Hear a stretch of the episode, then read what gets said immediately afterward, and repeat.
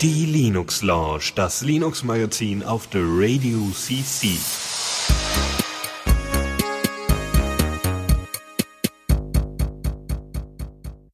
Einen wunderschönen guten Abend wünsche ich dann mal in die Runde. Ich bin leider allein heute mal. Also Philipp kann leider nicht bei uns sein. Nicht, es ist ihm nichts passiert, aber irgendjemand hat seine Internetverbindung gekappt. Äh, es waren zwei Bauarbeiter, die äh, gemeint haben, äh, Wetten abschließen zu müssen. Und einer hat gewonnen. nicht wirklich, aber äh, ist ein bisschen schade, weil ähm, Philipp war ja schon vor zwei Wochen nicht da, weil er zu dem Zeitpunkt äh, in, in München war, auf einer WebRTC-Konferenz und er ist aus dem fernen Wien ab nach München gefahren und hat sich das dann da angehört und hätte heute ein bisschen was erzählen können. Ähm, aber das kriegen wir irgendwie in, dann in den kommenden Sendungen irgendwie noch unter. Ansonsten macht er einfach einen kleinen Beitrag für die nächste Linux Launch oder macht da mal einen kleinen Abstecher zu und, und ist dann vielleicht mal bei Lukas und Faldi mal kurz dabei. Mal gucken. Kriegen wir schon irgendwie gefixt. Gut, im Großen und Ganzen muss ich also die Sendung jetzt alleine schmeißen. Ist ein bisschen schade, aber äh, lässt sich nicht verhindern. So, Gut, dann würde ich auch sagen, beginnen wir auch sofort und zwar mit Neues aus dem Repo. Diesmal sind die Jingles auch dabei. Das war nämlich bei der letzten Sendung, die ich gemacht habe, nicht der Fall. Ähm, so, und zwar Neues aus dem Repo. Wir haben was Neues von einem proprietären Closed Source Ding. Ja, ist ja feindlich. Und zwar ist es Skype. Skype hat tatsächlich eine neue Version, die 4.3er Version für Linux rausgebracht. Ja, wir wissen ja, Microsoft hat Skype aufgekauft. Wer das noch nicht mitbekommen hat, Microsoft hat übrigens Skype aufgekauft. Und äh, naja, an sich bringt die neue Version ein Feature weniger und sonst ein paar optische Kleinigkeiten. Also, es hat ein aufgehübsch aufgehübschteres Interface, die Icons wurden ein bisschen erneuert äh, und ansonsten der Aufbau ein bisschen verändert. Also es lässt sich jetzt tatsächlich noch ein bisschen besser bedienen. Also ich habe mir das mal angesehen, das sieht ganz in Ordnung aus, aber jetzt auch nichts riesig Besonderes, keine riesigen Veränderungen. Und ähm, naja, aber die Sache, die dann rausgeflogen ist, war das ALSA Backend. ALSA ist ja ne, für Soundsteuerung, für die Ansteuerung der Soundkarte zuständig und Puls Audio ist äh, ebenfalls für die äh, Ansteuerung von Soundkarten zuständig. Und es gab eben ein Backend dafür, dass man eben ALSA als auch Puls Audio nutzen konnte. Ja, also beides zusammen. Ähm, weil manche Sachen erkennt Puls Audio nicht, andere Sachen, äh, also ALSA hat in der Vergangenheit wohl immer alles erkannt. Ja, auch, äh, ja. So, und Puls Audio hat deswegen ein bisschen schlechten Ruf, sagen wir mal. So, aber sie setzen jetzt komplett auf Puls Audio und ähm, naja, die großen Distros nutzen auch alle Puls Audio und da braucht man keinen ALSA Backend mehr. Also nach Ansicht der Skype-Entwickler. Wahrscheinlich ist es einfach nur noch äh, mal so ein bisschen, um den Code zu bereinigen und ja, dann sagt man sich halt, braucht man nicht mehr und fertig. Das war's eigentlich im Großen und Ganzen. Äh, ihr könnt euch das natürlich einfach mal runterladen äh, und ein bisschen ausprobieren und äh, einfach mal das Update einspielen und gucken, ob bei euch irgendwie was Neues ist, was ihr toll findet oder nicht toll findet. Ist halt Skype ist Closed Source, das da kommt nicht mehr viel. Gut, was anderes ist äh, Vocore. Das ist ein Linux-System auf einem münzgroßen Rechner. Das Ding ist wirklich nicht größer, also das ist noch kleiner als ein, ja, das ist so groß wie eine, wie, wie eine SD-Karte so ungefähr. Sieht auch ein bisschen so aus. Da drauf läuft um, OpenWRT. Äh, da ist ein Wi-Fi drin, USB, UART, keine Ahnung, das weiß ich tatsächlich nicht, aber also UART, keine Ahnung. Äh, auf jeden Fall noch weitere Anschlüsse. Ähm, und äh, naja, sie wollten eigentlich nur 6.000 Dollar haben. Das war eine, das war eine ähm, Crowdfunding-Kampagne. Sie wollten eigentlich nur 6.000 Dollar haben, haben aber komischerweise, wer hätte es gesagt, 84.000 eingenommen. Äh, das, äh, sie waren, glaube ich, etwas übermannt von dieser Masse an Vorbestellungen und, und Bäckers heißen die, ne? Bäckers, ja. Äh, waren sie doch sehr überrascht positiv überrascht in dem Fall. Ja, was man damit machen kann, das Ding ist wahrscheinlich einfach eine sehr, sehr kleine und sehr, sehr, naja, vielleicht zu Beginn sehr unhandliche Version. Also nicht unhandlich in Form der Größe, sondern unhandlich im Sinne von, man muss halt diese USB-Stecker und so weiter äh, selber dran machen. Äh, also da hat man halt nur die Pinne dafür und dann geht's dann halt ans Löten. Und äh, ja, dann viel Spaß dabei. Es äh, macht bestimmt eine Menge Spaß, auf so einem großen Rechner da drum zu spielen. So, Ansonsten geht's dann mal weiter und zwar Äh, und zwar, genau, ihr könnt mich übrigens erwähnen, ich bin ja auch im Chat jetzt diesmal, weil, ne, bin ja der Einzige im Moment. Äh, ihr könnt mich auch einfach im IRC erwähnen, dann äh, gucke ich zwischendurch mal, äh, da gucke ich zwischendurch mal rein, wenn es irgendwelche Thematiken, äh, wenn ihr irgendwie was noch beisteuern wollt, gerne. Weil so ganz alleine ist es halt schwierig. Kommen wir zum bisschen Gaming, was ich aber nicht ins Gaming reingepackt habe, aus dem Grund, weil es von einem speziellen Blog ist, der selber Dinge tut. Also die, äh, das ist eine Selbstentwicklung vom, äh, von einem Blogmacher vom devdiary.org. Und der Typ hat sich hingesetzt und hat gesagt, hören Sie mal zu, ich möchte eigentlich ein sehr schlankes System haben und ich möchte aber jetzt nicht alles auf Steam basiert haben, sondern ich möchte halt auch meine Humble Bundles ohne Steam Key benutzen. Ja, Humble Bundle, wo die ganzen Spiele drin sind. Und dann gibt's natürlich dementsprechend direkt DRM-freie, ich glaube, sind fast alle DRM-frei, wenn nicht ja, hm, äh, DRM-freie Spiele und ich möchte die halt gerne schön verwaltet haben und da möchte ich dann eben halt auch mit dem Controller zum Beispiel das äh, mir auswählen können und muss dann nicht immer durch riesige Menüs und so weiter gehen. Hat er gemacht, hat das ganze Ding Game Center genannt, was irgendwie sehr naheliegend war. Das ist also eine äh, Spielebibliothek. Es werden vor, es ist C++ geschrieben und es werden die GNOME-Bibliotheken, also GTK und GTK Plus verwendet. Und im Großen und Ganzen ist es spezialisiert aufs Humble Bundle. Man kann sogar äh, ja, so, so Spielstände und so weiter speichern. Das heißt, er backt, backt wahrscheinlich zwischendurch mal einfach den, ähm, den dementsprechenden äh, äh, Configs-Ordner für bestimmte Spiele einfach ab. Und äh, man kann sich das so ein bisschen vorstellen wie Play on Linux, nur halt noch nicht so weit reichend. Ja, also ist noch sehr simpel, kann man sich aber mal angucken. Es gibt, wie gesagt, die Backup-Möglichkeit und äh, bisher aber noch keine weiteren größeren Features, außer eben, dass man es spielen kann. Also anklicken und spielen kann ausprobieren, angucken, ist bisher noch relativ unspektakulär, lässt sich aber sicherlich in den nächsten paar Monaten äh, durchaus stärker mal angucken. Ist vielleicht sogar mal was fürs Raspberry Pi. Um, ähm, ne, also wer, ich habe ja mal, also wir haben ja mal von von Elektrol äh, äh, uns, also von Trolli uns äh, mal so das ihn hier angesprochen und er hatte äh, auf Diaspora was gepostet, wo er seinen Controller, seinen äh, Xbox Controller, den ich ja hier auch noch rumliegen habe, also meinen, äh, und den ans Raspberry Pi angeschlossen hat und dann über einen Fernseher das Ganze hat äh, spielen können, ne, die ganzen Retro Games. Und vielleicht ist das Game Center was dafür. Ansonsten gibt es ein Launchpad Repo, was ihr äh, ausnehmen könnt und äh, verwenden könnt und dann habt ihr da sicherlich ganz viel Spaß mit. Gut, kommen wir zu Sub, äh, Sub Rosa oder Rosa wahrscheinlich, Sub Rosa.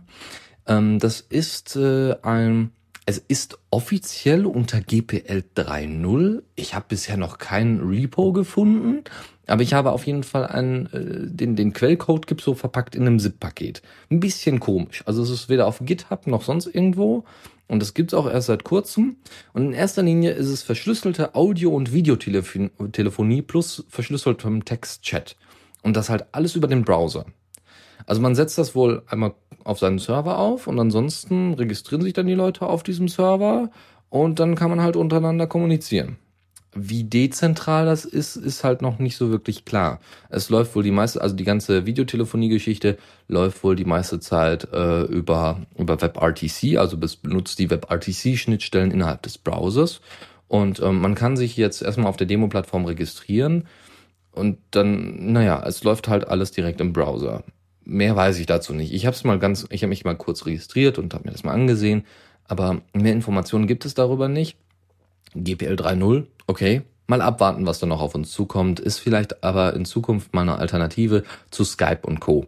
Ja, und da Palava TV, was auch so eine WebRTC-Geschichte ist, äh, immer noch nicht ordentlich funktioniert, zumindest nicht Cross-Browser-artig und Firefox immer noch so ein bisschen hinterherhinkt mit ein paar WebRTC-Schnittstellen, ist das natürlich sehr schade, dass, äh, dass es erstens nicht so eine riesen Auswahl gibt und zweitens, dass es nicht ordentlich funktioniert. Vielleicht bringt äh, Sub Rosa da einige Sachen mit.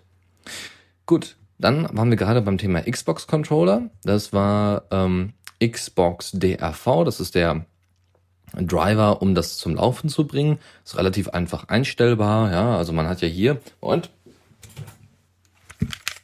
so, das ist mein Xbox Controller. Und hier haben wir ne, Y, X, A, B und so, Start, Back, den Xbox-Button selbst, dann das Steuerkreuz unterhalb links und die dementsprechenden beiden Knüppel und RT und RB und LB und LT. So, diese ganzen Knöpfe kann man dementsprechend programmieren mit dem Xbox DRV, also mit dem Xbox Driver. Und es gibt da jetzt eine Ubuntu-Version von, die das einbettet nochmal etwas besser, also einige Sachen fixt ähm, und das etwas besser einbettet in Ubuntu selbst. Gibt's auch eine PPA für. Es gibt ein eigenes Panel in Ubuntu dann äh, unter den Einstellungen, wo dann Joystick steht und auch ein Joystick-Logo natürlich angezeigt wird. Und dort könnt ihr dann weitere Einstellungen in, mit einer GUI vornehmen, was natürlich sehr hilfreich ist, wenn ihr jetzt äh, Leute habt, die sich technisch nicht so gut damit auskennen und einfach ein bisschen zocken wollen. So, okay, legen wir das mal hier beiseite. Gut, äh, dann noch ein anderer Distro, Linux Deepin, was jetzt Deepin heißt, also ohne Linux. Äh, da die Version, der, da ist jetzt der Release Candidate für 2014, das ist eine Distro nebenbei bemerkt, äh, für 2014 veröffentlicht worden. Und die haben was, die, die haben äh, einen Application Launcher, also hier so, so ganz normal ja, Taskleiste ähnlich. Und ähm, das Ding ist komplett geschrieben in HTML5 und Go, was sehr cool ist. Also es ist eine Distro mit eigener Oberfläche, also leicht angepasster Oberfläche, äh, ähm, wie gesagt der Launcher zumindest. Ähm, es wird empfohlen, das nicht in der VM zu machen, weil Compass so lahm in der VM funktioniert und deswegen sollte man es gleich lassen. Also es benutzt noch Compass, aber die Pläne sind auf jeden Fall Compass so nach und nach fallen zu lassen und dann andere Dinge zu tun.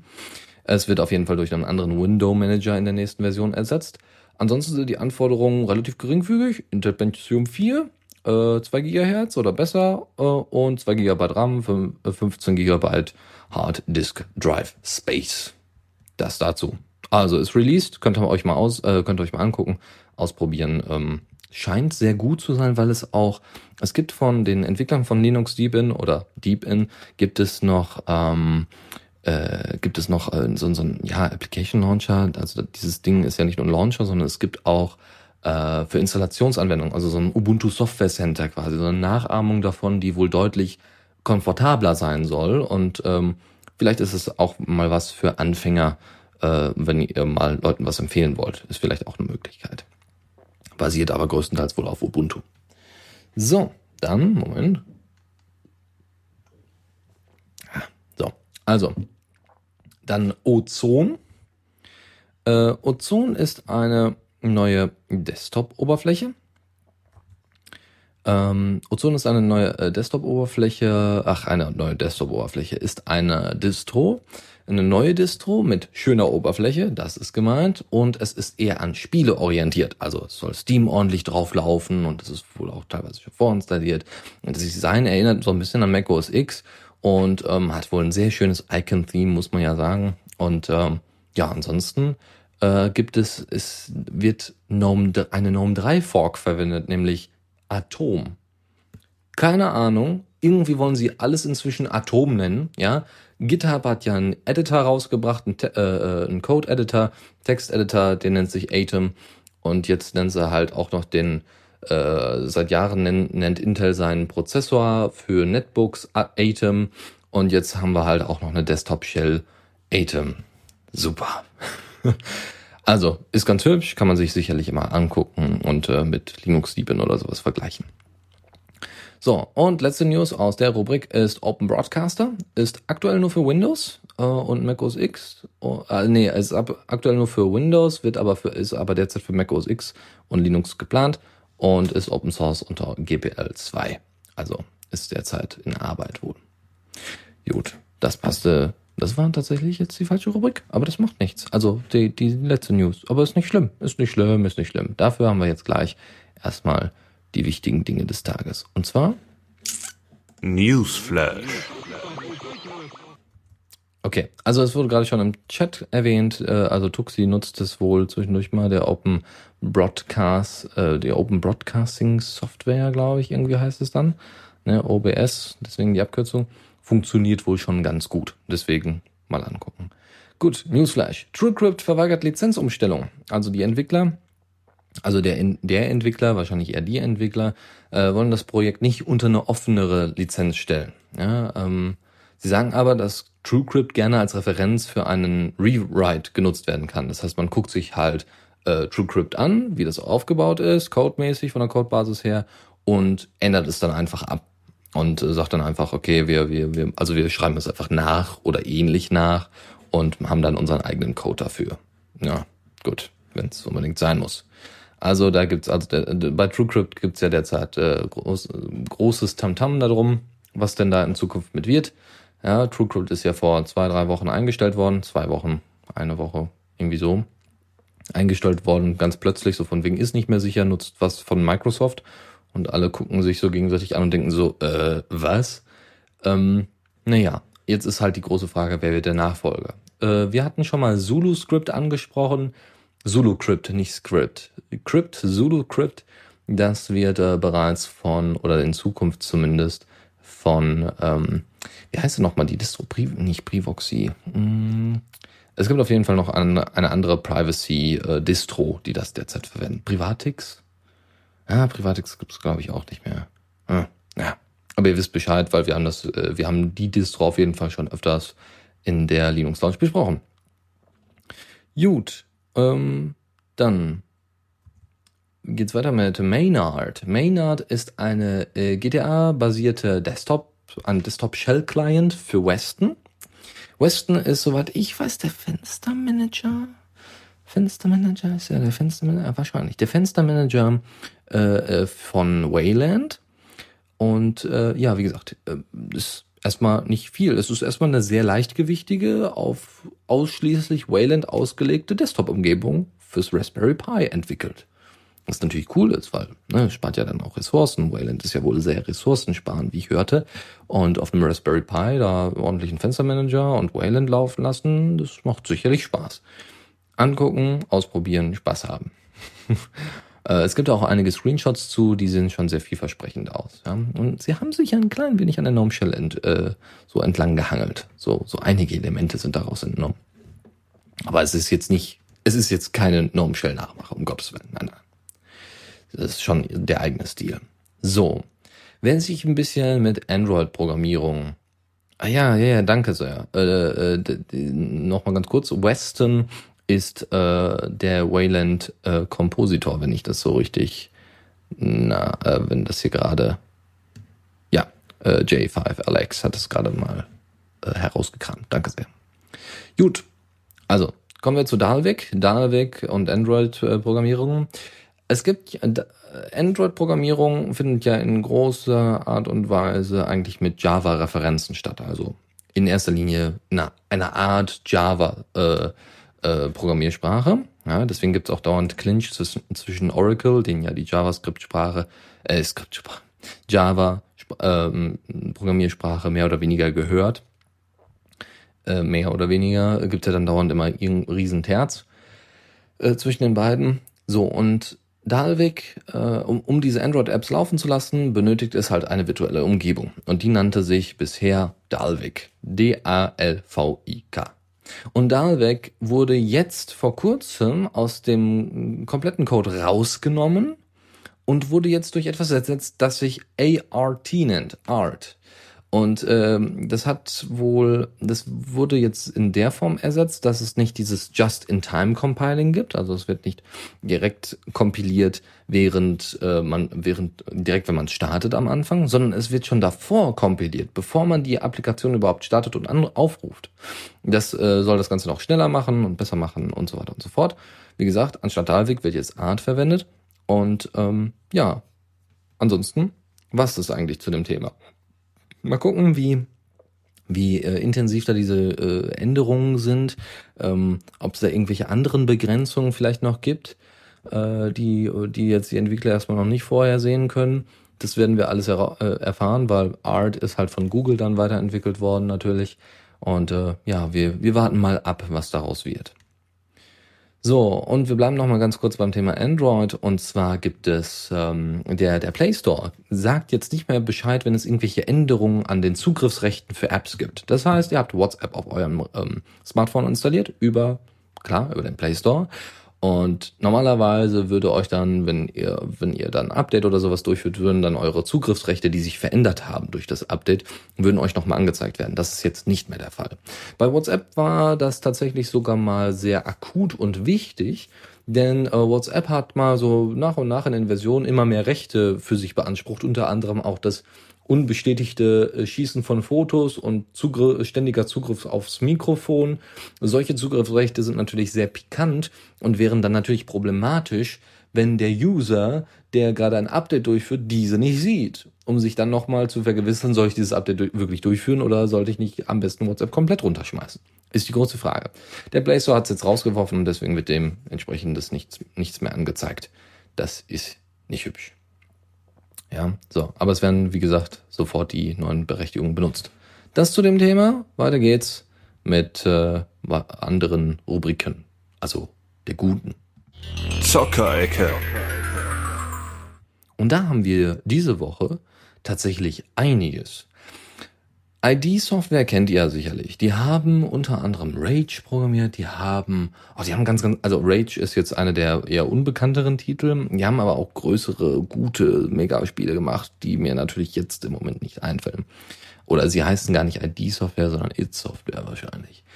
Ähm, ich bin gerade am überlegen, ich gucke so gerade in meine Spielesammlung, also von Xbox-Spielen, und bin jetzt gerade am überlegen, ob da irgendwelche bei sind, die vielleicht von It-Software sein könnten. Nee, ich kenne jetzt wie gesagt nur Rage, äh, die gesagt haben, hier, da ist was. Aber die haben auf jeden Fall noch andere große Titel. So, bevor It Software gegründet worden ist, waren die äh, It Software Gründer, die Mitglieder einer anderen Softwarefirma namens Softdisk. Da hatten sie schon Spiele entwickelt und das, ähm, naja, die Soft Softdisk ist wohl, ne, dann haben die Leute sich daraus entwickelt und haben dann It Software gegründet. Softdisk ist dann eher da, äh, auf Soft, äh, bei Softdisk sind halt auch einige gute Spiele, ne, aus den Anfang 90ern, so 1992, 93 und so weiter.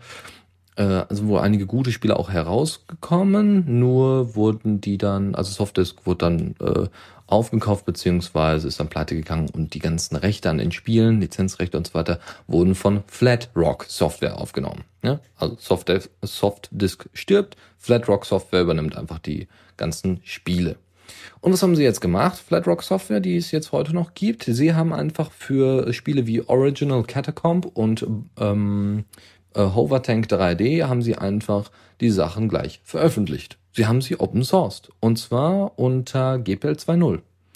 Was sehr schön ist. Also ich meine, das ist DOS. Es sind DOS-Spiele. Ja, die sind nicht grafisch besonders aufwendig, die sind auch spieletechnisch nicht besonders aufwendig. Aber für Leute, die sich noch an Catacomb erinnern und an Hovertank 3D, ich muss sagen, ich habe von beiden nicht ein einziges Mal gehört. Aber es gibt schöne Screenshots dazu, damit ihr mal einen Eindruck ähm, erfahrt, was das denn jetzt genau ist. So, also wie das denn genau aussieht. Ähm, das eine ist in C++ geschrieben, das andere in äh, Borland Turbo Pascal 5.5. Und äh, ja, wer, erst, wer erstens diese beiden Sprachen beherrscht und zweitens Bock hat, DOS-Spiele weiterzuentwickeln, die seit 20 Jahren nicht mehr wirklich ähm, ja, verwendet werden, so ungefähr, und genutzt werden, der kann sich da gerne mal ranhängen. Viel Spaß. Gut, kommen wir mal zu den etwas moderneren Spielen. Und zwar ähm, und zwar, hoppala. Äh, und zwar war da XCOM Enemy Unknown. XCOM Enemy Unknown ist jetzt äh, für Linux auf Steam veröffentlicht worden. Äh, für Linux auf Steam veröffentlicht worden, ja. Das ist ein Sci-Fi-Strategiespiel. XCOM ist wohl relativ bekannt wohl. Es gibt eine ganze XCOM-Reihe. Es geht darum, dass eben Aliens den äh, natürlich äh, auf, äh, auf der Erde landen und äh, Invasion betreiben und angreifen und so. Und natürlich müssen sich dann alle Menschen dann zusammentun und dagegen angehen. Äh, warum ist das jetzt irgendwie interessant oder wichtig? Also erstens, XCOM ist von den Civilization-Machern, was durchaus äh, nochmal für deren Qualität spricht. Und es ist auf Linux und da wissen wir ja schon, Civilization von der letzten Linux-Launch, Civilization 5 ist ja auch für Linux veröffentlicht worden. Es könnte vielleicht sein, dass auch ältere Civilization Games dann später für äh, Linux noch rauskommen. Im Moment kostet es wohl 30 Dollar, außer es sind gerade wieder irgendwelche Rabatte. Und die Minimalanforderungen sind ganz schön, ja, ich will nicht sagen happig. Ja, sind 2 GHz CPU brauchst du, 4 GB RAM, also 8 GB sind natürlich lieber. Nvidia äh, 600er Series, AMD 6000er Series für die Grafikkarten oder ein Intel Iris Pro äh, äh, Grafikkarte und äh, 16 GB freier HDD Space. Ja, viel Spaß. äh, sieht ganz hübsch aus. Also grafisch ist es wirklich sehr ansprechend. Was man da aber jetzt genau besser, toller, anders machen kann als jetzt bei Civilization 5, äh, ist den Spielern und Fans überlassen. Viel Spaß dabei. Dafür gibt's eine andere News. Wir, ne, also normalerweise besprechen wir ja immer Titel, oh, die kommen jetzt auch für Linux raus.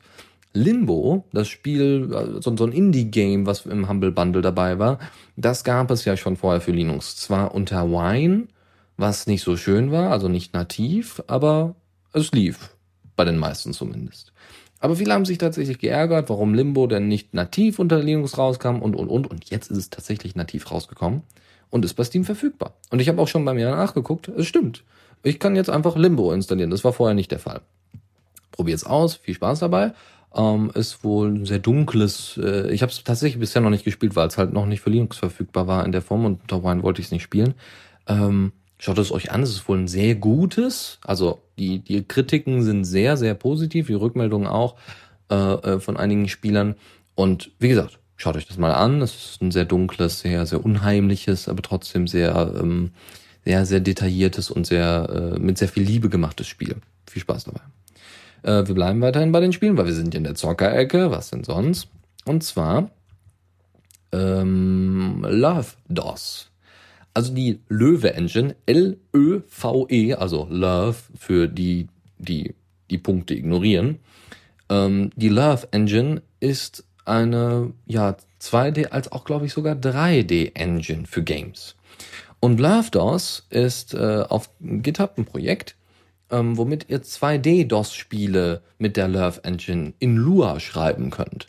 Wenn ihr also Lua könnt und wenn ihr euch vielleicht ein bisschen mit Love auskennt, wenn nicht, ist auch nicht schlimm, aber wenn ihr schon immer mal 2D-DOS-Spiele bauen wolltet, mit ein bisschen Pixeln und Zeugs, dann macht das. Macht das am besten mit diesem Projekt. Ähm, da wird euch dann bei geholfen. Ja, da werden sicherlich einige, einige Leute total drauf fliegen. Also wenn ihr Zeit habt, Spiele zu programmieren, macht das. Ja, könnt groß rauskommen. Und am besten dann habt, dann habt ihr, äh, das ist, soweit ich weiß, ist die Love Engine äh, Multiplattform, was sehr schön ist, weil dann hast du gleich für alle, äh, könnt ihr das gleich für alle veröffentlichen.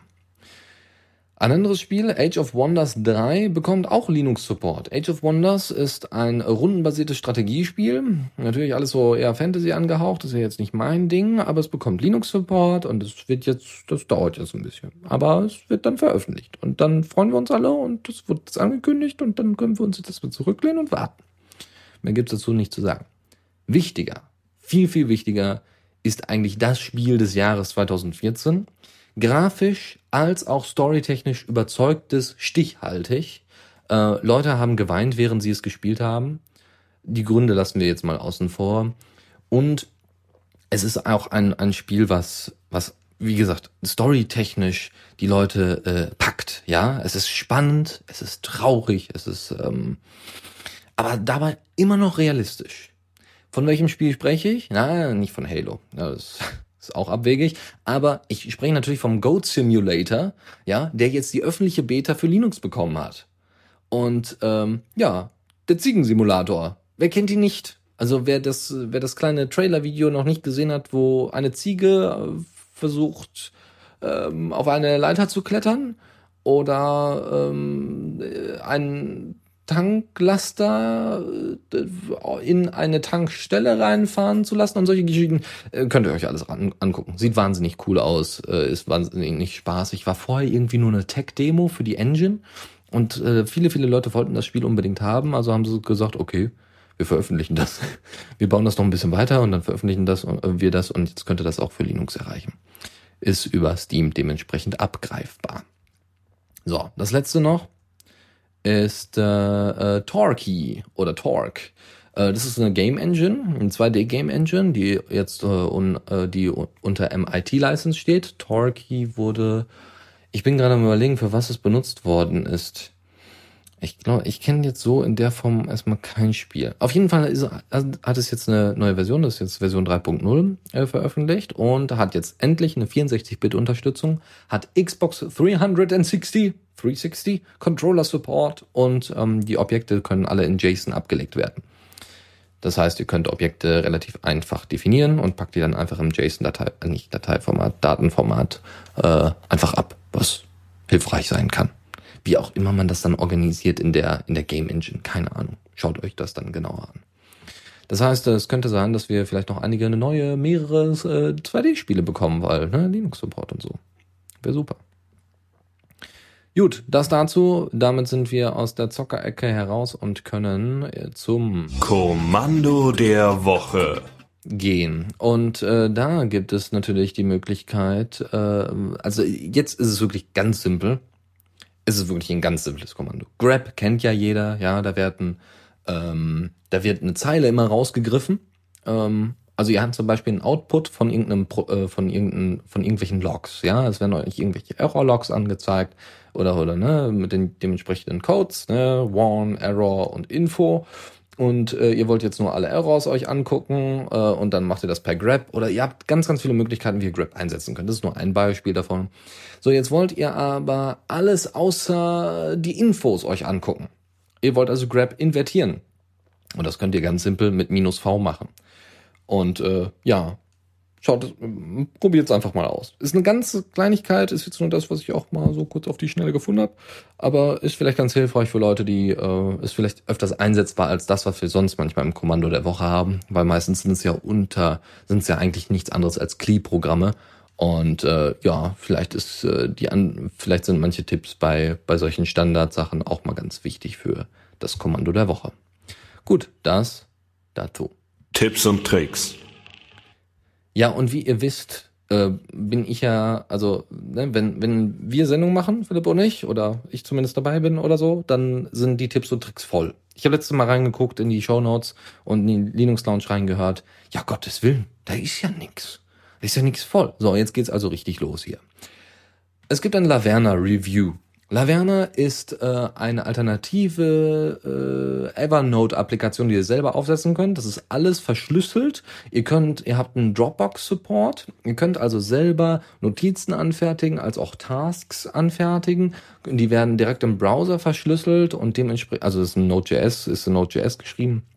Ihr könnt es euch lokal installieren, ihr könnt es auf einem Server installieren, ihr könnt, äh, äh, wie gesagt, eine direkte Anbindung an ähm, Dropbox machen und schickt dann die verschlüsselten äh, äh, Notizen einfach direkt an eure Dropbox. Es gibt äh, Syntax-Highlighting in dem Ding drin, es gibt Favoriten, ihr habt Notizbücher, also Sammlungen von Notizen, wenn ihr zum Beispiel ein Buch schreiben möchtet. Und ihr habt ganz, ganz viele Inspirationen. Und schreibt die auf und packt die dann alle in ein wunderbares, schönes kleines Notizbuch, dann könnt ihr das damit machen. Es äh, unterstützt Markdown, ähm, hat einen dementsprechenden Markdown-Editor als auch einen Preview dafür, wie eben bei Diaspora, wo ihr euch anzeigen könnt, wie das dann aussieht und so weiter. Ja, und ansonsten liegt es auf GitHub rum und ihr könnt es nutzen. Also viel Spaß. es gibt ein kleines Review zu, was ihr euch angucken könnt äh, von Laverna. Und ähm, ja, dann viel Spaß. Es gibt da sehr schöne Screenshots zu. Dann, für die Leute, die ein bisschen im Musikbereich stärker aktiv sind, da gibt es Giada. Das ist eine Loop Machine. Wenn ihr also äh, Loops habt oder also so äh, Schnipsel habt, ähm, dann wäre es eine Möglichkeit, diese natürlich aneinander zu reihen, also Soundschnipsel aneinander zu reihen, damit Rhythmen zu machen. Es gibt sowas, es gibt ja diese äh, diese Pads mit äh, Buttons drauf, die ihr dementsprechend pro fertig programmieren könnt mit Sounds oder wo ihr direkt Sachen aufnehmen könnt und abspielen könnt und so. So ähnlich funktioniert das, nur halt eben mit äh, Linux-Anbindung. Diese Pads nennen sich übrigens Launchpads, nicht zu, äh, nicht zu verwechseln mit Launchpad, was ja der Code, das Code-Archiv von äh, Canonical ist. Gut, also Giada ist eine Loop Machine. Das Ding ist ressourcenschonend vom Design her. Es hat Multithread und Multicore Support. Es hat ALSA Jack und Trend, also ALSA Jack, Core Audio, ASIO und Direct Sound komplett supported.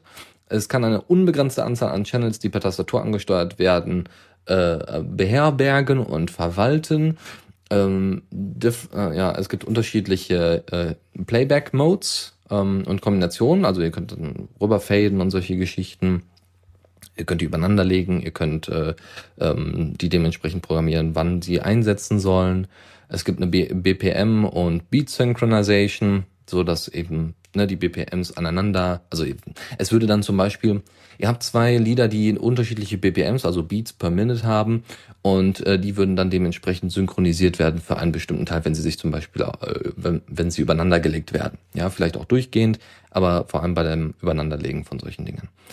Ansonsten hat das Ding einen eingebauten Wave Editor, ähm, VST und VSTI Plugin Support, MIDI Input und Output Unterstützung, ein Piano Roll Editor, wo ihr dann wie bei einem Klavier Sachen auswählen könnt und euch abspielen könnt. Ja, also die Taste Tasten von einem Piano, von so einem äh, ja, simulierten Piano äh, angehen könnt. Ihr könnt Aufnahmen direkt machen und Unterstützung für ganz viel, eine große Anzahl an äh, unkomprimierten Formaten und das Ganze unter GPL. Ja, mehr muss man da glaube ich nicht sagen.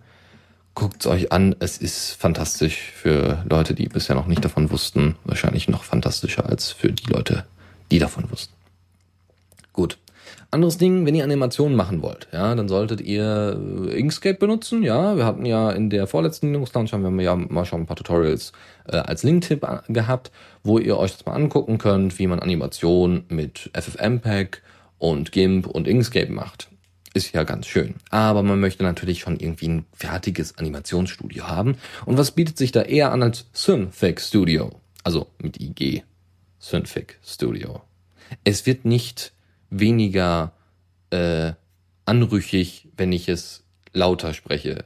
Synfig. Naja gut, ja. Synfig Studio ist ein Animationsstudio. Ähnlich aufgebaut wie GIMP, ja, ihr habt mehrere, also ehemalig aufge, äh, aufgebaut, ähnlich aufgebaut wie das ehemalige GIMP, weil man hat ja auch GIMP äh, äh, im Vollfenster-Support, aber man kann eben ja auch einzelne Fenster, so wie früher, äh, einstellen. Das ist bei Synfix so in der Form nicht möglich, aber ihr habt halt da einzelne Fenster vom Aufbau her. Das ganze Ding ist SVG-basiert, ja, was sehr schön ist, weil wenn ihr mit Inkscape umgehen könnt, könnt ihr die Sachen auch importieren. Und ihr könnt halt ranzoomen und wegzoomen und so weiter und so fort. Und es gibt äh, Flash-ähnliches Keyframing, was ihr machen könnt. Keyframes, ja, ihr habt also bestimmte Frames, die ihr angebt. Ja, ihr habt den Arm zum Beispiel unten, also von eurem von eurer kleinen Strichfigur den Arm unten, dann setzt ihr dort einen Keyframe und dann setzt ihr zwei Sekunden später den Keyframe an eine andere Stelle und bewegt den Arm nach oben und die ähm, der Ort und die ganze Berechnung, wie diese Animation ausgeführt wird, äh, wird automatisiert. Das wird alles automatisch gemacht zwischen diesen beiden Keyframes. Innerhalb von zwei Sekunden bewegt sich der Arm von unten nach oben. Was sehr hilfreich ist, dass ihr eben nicht äh, die ganze Zeit Stop Motion machen könnt, müsst. Eine kurze Verschnaufpause. Ah, sehr schön. Gut, äh, das könnt ihr ausprobieren und es hat direkt innerhalb nochmal einen separaten Editor drin, um äh, also ein Bildbearbeitungstool nochmal drin. So. Gut. Das dazu. Dann, ähm, ich gucke nochmal kurz. äh, dann geht's weiter mit äh, Commander. Also K-O-M-A-N-D-A. Warum, warum ich das äh, dementsprechend äh, buchstabiere, ist, äh, wenn ihr währenddessen irgendwie googelt oder sowas, kann sowas ganz hilfreich sein. Commander, also so wie man spricht, zumindest im Deutschen, ist ein IRC-Client, der äh, in Node.js geschrieben worden ist. Und das sieht ganz hübsch aus. Und warum brauchen wir jetzt noch einen neuen IRC-Client? Äh, relativ einfach. Das Ding ist extra darauf angesetzt äh, äh für Leute, die halt oft ähm, äh, unterwegs sind in äh, IRC-Chats, äh, ja toll, in, I, in IRCs, äh, auch in Channels, die, ähm, die was mit Coding zu tun haben. Das heißt, ihr habt da Syntax-Highlighting-Unterstützung drin und er erkennt automatisch Code und drückt das dann dementsprechend ein und zeigt das dann dementsprechend an und ist dann es ist im großen Sinne anpassbar mit Plugins, also soll auch in Zukunft noch stärker sein. Es gibt äh, Themes, die man erstellen kann. Und ähm, und so weiter. Es soll, glaube ich, auch später eine komplette Paste-Bin-Unterstützung damit rein, reinkommen oder Zero-Bin wahrscheinlich auch noch. Das heißt, es wird dann dementsprechend direkt eingebettet, ohne dass jetzt äh, Leute, die jetzt diesen, diesen IRC-Client nicht haben, einen an der Waffel bekommen. Ähm, ihr könnt dann direkt innerhalb des IRC-Clients Issues äh, auf GitHub suchen und Bitbucket und ihr könnt dann dementsprechend auch Wikipedia-Artikel einbinden. An sich ist noch ähm, positiv hervorzuheben, dass es gut aussieht. Aber das ist, glaube ich, für die meisten Coder vollkommen egal. Aber es ist äh, eine Möglichkeit, die Leute wieder in die IRCs zu locken, wer da Lust drauf hat und äh, wer da öfters mal äh, rumschwirrt für technische Themen. Das dazu. So, jetzt haben wir zwei äh, Rendering Engines mehr oder weniger. Einmal eine JavaScript, einen JavaScript Renderer, das heißt, ihr, das ist eine Block Engine, also Block wie B-L-O-G, Block Engine, äh, die komplett im Browser läuft. Ja, ihr bindet also einfach das JavaScript ein und ansonsten ist die Webseite nichts anderes als eine Textdatei und wird dementsprechend von JavaScript ge äh, gerendert. Das Ding nennt sich JR, also wirklich nur diese beiden Buchstaben J-R. Ähm, das war's. Eine andere äh, Rendering Engine, die aber nicht im Browser so in der Form funktioniert, ist Lanyon. Und oder ja, Lanyon wahrscheinlich. Lanyon ist ein Markdown Webserver. Ihr habt auch ebenfalls dort nur Textdateien, die dementsprechend in Markdown gerendert werden und schon habt ihr einen eigenen Blog und eine eigene kleine Webseite, die ihr da in Markdown schreiben könnt, was sehr schön ist. Dann OpenLP ist ein, ähm, ist ein Tool zur Liedtextprojektion. Eigentlich ist es dafür da, um zum Beispiel in Kirchen Liedtexte oder Psalme oder was auch immer, irgendwelche Gebete oder so, dementsprechend darzustellen und anzuzeigen. Ist jetzt irgendwie sehr unspektakulär, würde man sagen. Auf der anderen Seite hat es aber ziemlich coole Zusatzfeatures. Also es wird dann dementsprechend angezeigt, ähm, was gerade schon gesungen wird, so ein bisschen Karaoke-mäßig. Ähm, es gibt Übersetzungen dafür. Das heißt, wenn ihr englische Texte in, äh, habt, äh, dann werden die dementsprechend, könnt ihr die auf Deutsch einfach mit eine Unterstützung anbieten, also eine, eine Übersetzung anbieten, so. Ihr könnt ähm, Liedbücher sortieren, könnt also die Sachen vorbereiten. Es gibt wohl bereits schon fertige Liedbücher oder ihr könnt eben äh, ganze Bibeln hinzufügen. Es gibt da wohl schon auch einige vorbereitete Sachen.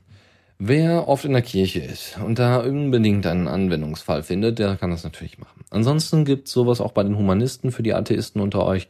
Äh, es gibt auch äh, humanistisches äh, Adoleszenzfest. Ja, irgendwie sowas. Ähm, wo es, wo, wo man quasi eine Nachmache der Konfirmation quasi beherbergt, aber eben mit Singen und Tanzen und keine Ahnung.